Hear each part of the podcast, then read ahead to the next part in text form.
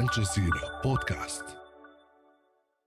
Fresh fighting intensifying in eastern Ukraine and more attacks inside Russian territory as speculation grows about Kyiv's counteroffensive. Is the war in Ukraine entering a critical stage or just another phase with no end in sight? I'm Mohammed Jamjoom, and you're listening to the Inside Story podcast, where we dissect, analyze, and help define major global stories. All right, let's go ahead and bring in our guests. In Moscow, we're joined by Pavel Felgenhauer, a defense and military analyst. In Athens is Despina Afentouli, executive director at the Institute of International Relations, specializing in foreign policy and European affairs. And in Bath, in the UK, is Patrick Bury, a defense and security analyst at the University of Bath and a former British Army officer. A warm welcome to you all, and thanks so much for joining us today on Inside Story. Patrick, let me start with you today. Is what we're witnessing now the start of the Ukrainian counteroffensive? Is that what we're seeing? I think so, yes. Uh, it's the next phase. The first phase was what we call the shaping phase, where Ukraine was trying to set the conditions as best as possible uh, to facilitate the next phase. Uh, and this phase is basically reconnaissance and force probing. They're using their ground forces, especially in the southeast, uh, in the division between the Zaporizhia and Donetsk oblasts.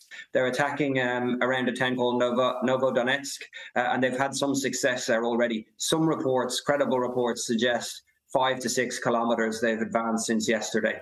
Um, and so I think that's where we are. They're not committing all their forces. They're attacking actually in a number of different places, some to the north of Bakhmut as well. Um, and they're basically, because they are a smaller force, they're trying to find a weak spot, uh, probe, probe, probe, draw Russian forces away, uh, and then they would get their heavier forces and try and exploit any breakthrough that they can make.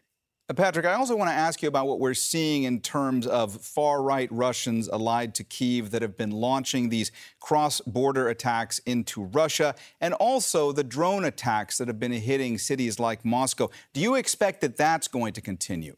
Uh, well, the, the Belgorod raids, raids in, in that area are essentially that they're raids by the two, uh, the Volunteer Corps and the, the Foreign Legion. Uh, the Volunteer Corps much less uh, seems controlled than the uh, the Legion, which is sort of fighting hand in hand with the Ukrainians. Um, but yet they're, they're there. The design, is, of course, is to embarrass the Putin regime, to create uh, uncertainty in the border area, and also to force Russia to send more troops there to draw, drag them away from other areas where the offensive is going to be trying to break through. So that's what's going on there. Uh, I would expect that to continue. Um, we've seen it basically continuing now for a few days. They'll have those forces will have to retreat and refit after a while, but their their their job at the moment is to create as much havoc as they can. Um, and in terms of the drone attack on uh, Moscow, I think that was part, basically tit for tat for the uh, heavy wave of attacks that Kiev had experienced. And then the Ukrainian general had said, you can expect us to hit back. Uh, and the next morning, you know, there was between eight and probably more like 30 drones flying into southwest Moscow. Um, a number of them were shot down, but some of them weren't.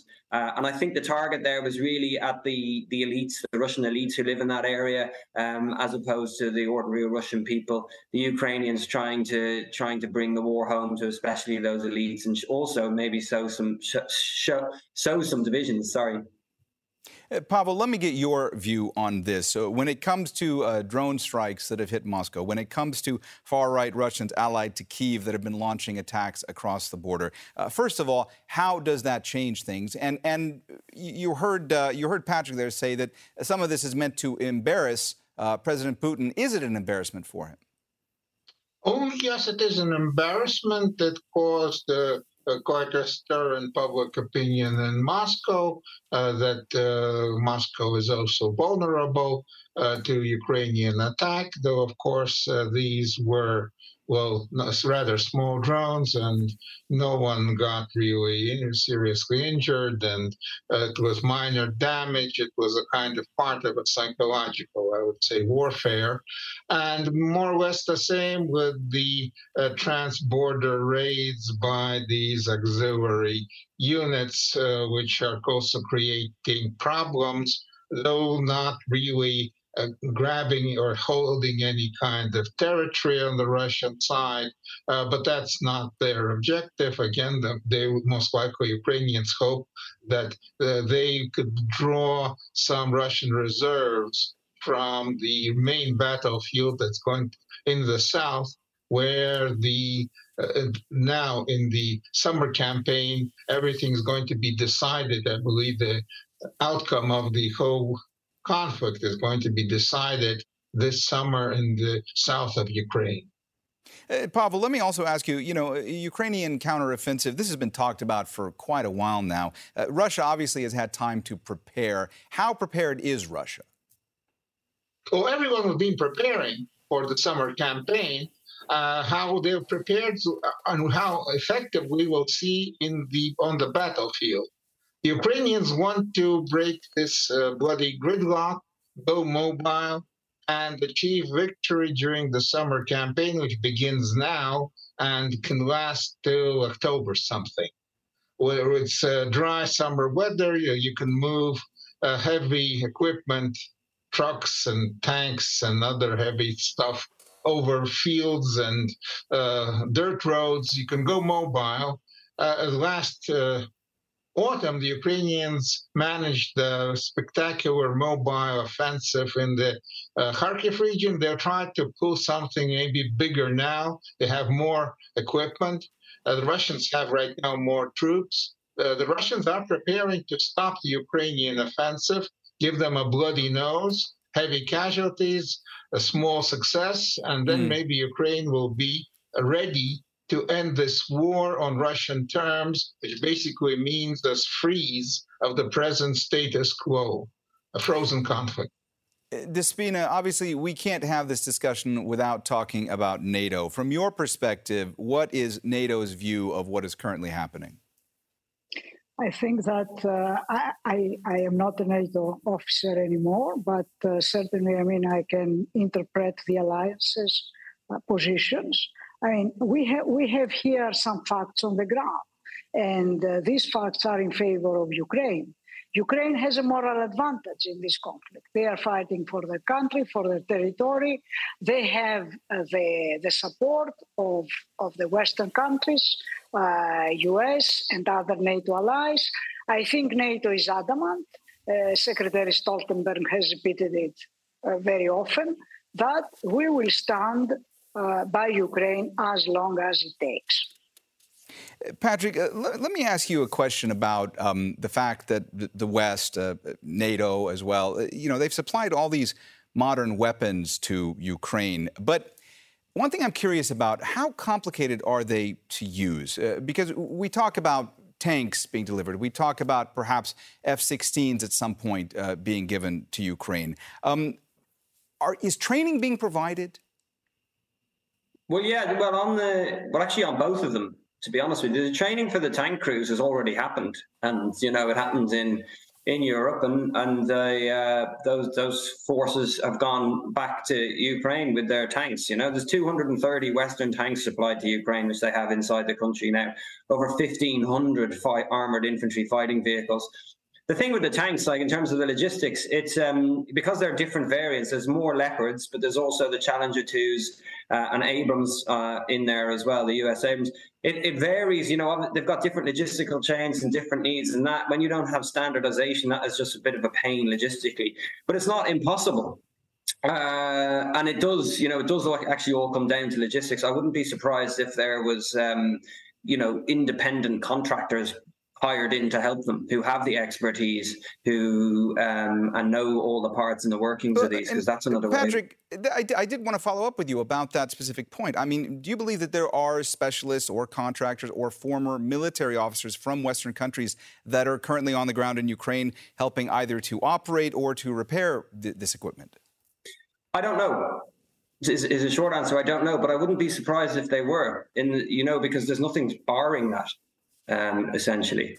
Uh, so, but that so that's another way of getting around the problem. The F-16 issue, the pilots are being trained in Europe and in the US as well, but that takes a fair bit of time. My understanding is if you took an English-speaking, very um, current, I mean, like the fighter pilot from the Ukrainian Air Force who has literally been flying his own jets up until a few weeks ago, and then started to um, train them on the F-16, it could take anywhere between six weeks and three to four months. That's about the, and that would be the absolute fastest you could do it. Um, and of course, other pilots who either have less experience or are in training, it will take longer for them to know. So um, it depends on the pilot. And of course, you can't just get you know three or four pilots to do this. You need them all to be able to do it, so the systems work together. Um, so that will take uh, that will take longer. But I wouldn't be surprised if we started to see the F-16 come in towards the autumn, uh, which there's still a bit of time for potentially another offensive. And the really interesting thing about this in terms of warfare is the West and most countries would not be fighting really the way Ukraine is. Yes, they can do combined arms in terms of artillery, drones, um, tanks, infantry, but you, we'd never commit forces without air support uh, and even like air parity. And they don't have that at the moment. So it's a very brave thing they're doing as well. Despina, let me get your perspective. Uh, do you think that we're any closer to seeing potential formal mediation or formal peace talks when it comes to the Ukraine conflict, or are we farther than we've ever been from that possibility? I think all the major powers are trying to, to negotiate a solution. The thing is that uh, a solution uh, will have winners and losers. For the time being, I can interpret the Ukrainian offensive as, as, a, uh, as a very serious effort to come to negotiations with an advantage on the table. Uh, certainly, this, in my view, would be the most complex negotiation after the end of the Cold War. Similar, I mean, to the negotiation that took place in the 90s uh, after the dissolution of, of the Soviet Union, because Ukraine cannot lose but uh, of course, they have to accept some unpleasant situation on the ground, to say the least. Uh, what Russia would accept is a question mark. I don't think Russia will accept a total defeat. And I don't know if a total defeat would be in favor of stability in Europe in general. So I see uh, many behind the scenes negotiations for the time being and maybe i mean we can we can foresee uh, formal negotiations by the end of the year. The problem you know is that both in europe and in the united states by the end of the year we will enter uh, pre-electoral periods. I mean for us it's obvious they will have primaries and for europe maybe, I mean, our colleagues are not so familiar with. In mm. Europe, the leadership will change next year because of the European elections. So this is something that maybe impede a negotiation with mm. a, a clear outcome. Uh, Patrick, I want to ask you um, about the fact that the commander of Ukraine's ground forces uh, has said that Ukrainian forces are moving forward near Bakhmut. Um, from your point of view, is there a chance that Ukraine could retake Bakhmut, and what would that mean in all of this? Well, firstly, I, I, totally would agree with what Despina said. I think that's all spot on. Um, uh, in terms of Bakhmut, there does, like, for example, in the last 24 hours, Yevgeny Prigozhin, the head of the uh, Wagner PMC, has said that he handed over a village just north of Bakhmut to the Russian army, and then the Russian army withdrew under pressure from the uh, Ukrainians. So we'll have to see exactly what the situation is there, but it's certainly not stable. And judging by, well, I don't even know if Yevgeny Prigozhin is stable, judging by his rants on social media. But uh, the front there does not seem to be as stable as the Russians would like. Um, it is possible, and again, that would be a, a political because it's been so symbolic and it's been invested in so much human capital in terms of deaths from Russia, um, turned into something much bigger than it actually was. It needed to be in terms of military strategy. Um, that would be a blow for Putin Putin as well. So, uh, and we've seen fighting to the north of there as well, and shelling in Soledar, etc. So, We'll just have to see, but it would make perfect sense to, for example, from a military perspective, to try to encircle or, or, or go even further behind with a with a pincer behind Bakhmut, and then start moving behind the flanks either to the north or to the south. That would make perfect military sense. So uh, it just is a question of whether the defences are too strong there or not. Pavel, um, I'm curious from your perspective to know um, is there any willingness uh, on the part of the Russian government to try to enter any kind of uh, mediation or formal peace talks when it comes to the conflict in Ukraine, or is that a non starter at this point? Well, the official line of the Kremlin is that Russia is ready to basically negotiate, but right now there's no one to negotiate with. The present Ukrainian uh, leadership is not ready to negotiate anything uh, from the Russian point of view, because uh, Russia demands that more or less uh, what Russia has taken and uh, reunited with the motherland should be recognized as Russian territory, meaning Crimea, the Donbass, and uh, parts of Zaporozhye and Kherson. Uh, so basically, it's kind of freezing the present status quo. That's what Russia would more or less want, and what Ukraine does not want at all. And apparently, in Europe, also not all. Many don't want that either to kind of reward, uh, as they say, Russia. So that means right now it's not much talk. It's going to be fight, fight instead of talk. It will be decided on the battlefield of this summer campaign how things turn out by autumn, and when the autumn rain turn everything into a sea of mud and, and mobile war, warfare is impossible again, I believe, yes, negotiations can begin, but right now uh, the uh, terms on which they could be held are totally not fully understood because uh, first we'll have to see how this campaign uh, goes uh, through. Uh, Despina, um, what must the level of concern be among EU member states right now? At the start of the conflict, did anyone think this would last this long? I think it's very high, the level of concern, because of the prolonged conflict and because of the uncertainty about the end of this conflict. Uh, you know, maybe it's not a direct consequence, the, the inflation in Europe, but it's still a big problem. Prices are not get uh, are not going down, uh, energy uh, prices as well. So I think that the public opinion in Europe is going to get tired uh, from the prolonged conflict. And this can lead to indifference because, as I said, European elections are planned in May 2024. And, and uh, European elections are not of great interest in Europe anyway, but the leadership of the European institutions will change. So I don't know if they will have the appetite and the dynamism and the political legit- legitimacy to, to go on at, at, to the table of negotiation and provide a solution because EU has to be part of the solution. They have to offer a carrot to Ukraine. They don't have to isolate Russia on the other hand, because otherwise they will create a, a black hole in Europe. So it is very complicated, and I'm afraid we don't see any very, very clear positions on behalf of the European Union. Um, Pavel, you heard Despina there talking about uh, public opinion in Europe. I- am curious to know about where public opinion stands in, in Russia right now. And, and also, what is the situation in Russia right now when it comes to the economic sanctions that have been imposed? Uh, well, economic sanctions, of course, have a very serious effect. So uh, the Russian economy, in terms, say, of GDP, is not, and inflation is not that really bad as it could have been. Uh, there's a lot of defense spending, which means that GDP is growing as it, it always does in any kind of war situation. Uh, so right now, the public opinion basically supports uh, the war effort, supports the government, supports President Putin. Uh, but what happens if there are serious Russian uh, uh, problems on the battlefield?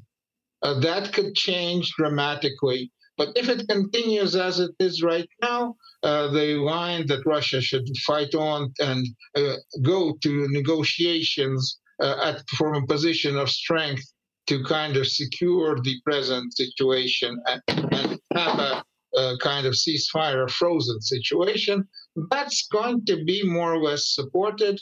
I believe, yes, by the end of the year, there will be some kind of pause in the fighting. Simply, both sides will run out of arms and munitions largely. There's crisis of, of logistics on both sides. So some kind of pause is coming, but it will come after a very vicious summer campaign. Despina, if the counteroffensive is not as successful for Ukraine as they would like, how much more pressure will be applied by the EU, by the US, by NATO for President Zelensky uh, and his colleagues to enter into negotiations with President Putin? First of all, you know, the success of an operation uh, has its own narrative. I mean, Ukrainians can say that the offensive uh, would be successful, and Russians would contradict this assumption. Uh, certainly, uh, we are not talking here about big victories or big defeats. Uh, you see how it's going on the ground, step by step. Uh, I I have the impression that the U.S. and Europe are pushing. To which extent, I don't know, but they would like to see a negotiating solution. And so I, I believe that they have made clear to the Ukrainian leadership uh, their views. Uh, on the other hand, uh, the, the leadership is that of a sovereign country. So, to which extent, I mean, the pressure can be uh, effective, it's a question. But uh, let's see, I mean, how it goes for the time being. If it is successful enough, then maybe indeed uh, we can have uh, some change of attitude. Uh, Pavel, um, when it comes to weapon stockpiles, where do things stand currently for Russia? Uh, well, Russia has still a lot of weapons uh, that can be used, uh, but there are some problems, of course, with um, procurement. They're using uh, Soviet stockpiles which are usable, uh, but uh, the Ukrainians are getting increasingly very sophisticated weapons they're getting, in some respect, an upper hand, though they still don't have an air force that can challenge any, anyway the Russians in the air. Uh, but they can at least deny the Russian air force uh, uh, flight uh, capabilities deep into Ukrainian controlled territory. So that's mm. also very important. So both sides have weapons right now ready mm. for this campaign and can carry it on. But the mm. problem problems come up later on when there's going to be there's a crisis of armaments of, of munitions in the West. Mm. It's a lot talk about that. There's also some problems with that in Russia. I mm. believe uh, the per present intensity of fighting cannot be sustained indefinitely. Mm. Uh, I think there's going to be a pause somewhere closer to the end of the year, inevitably, uh, which will maybe some kind of uh, tentative ceasefire action. All, all right. Well, we have run out of time, so we're going to have to leave the conversation there. Thanks so much to all of our guests, Pablo Felgenhauer and Despina Afentouli, and Patrick Bury, who joined us earlier. This episode was produced by Dermot Fleming, Sarah Khairat, Fungi Nguyen, and Gemma Harris. Studio sound was by Philip Morrison. The program was edited by Vishnu Sheila, Linda Nguyen, and Joe DeFrias. Be sure to subscribe to the Inside Story podcast to catch every episode. Thank you for listening. Tune in on Tuesday for our next edition.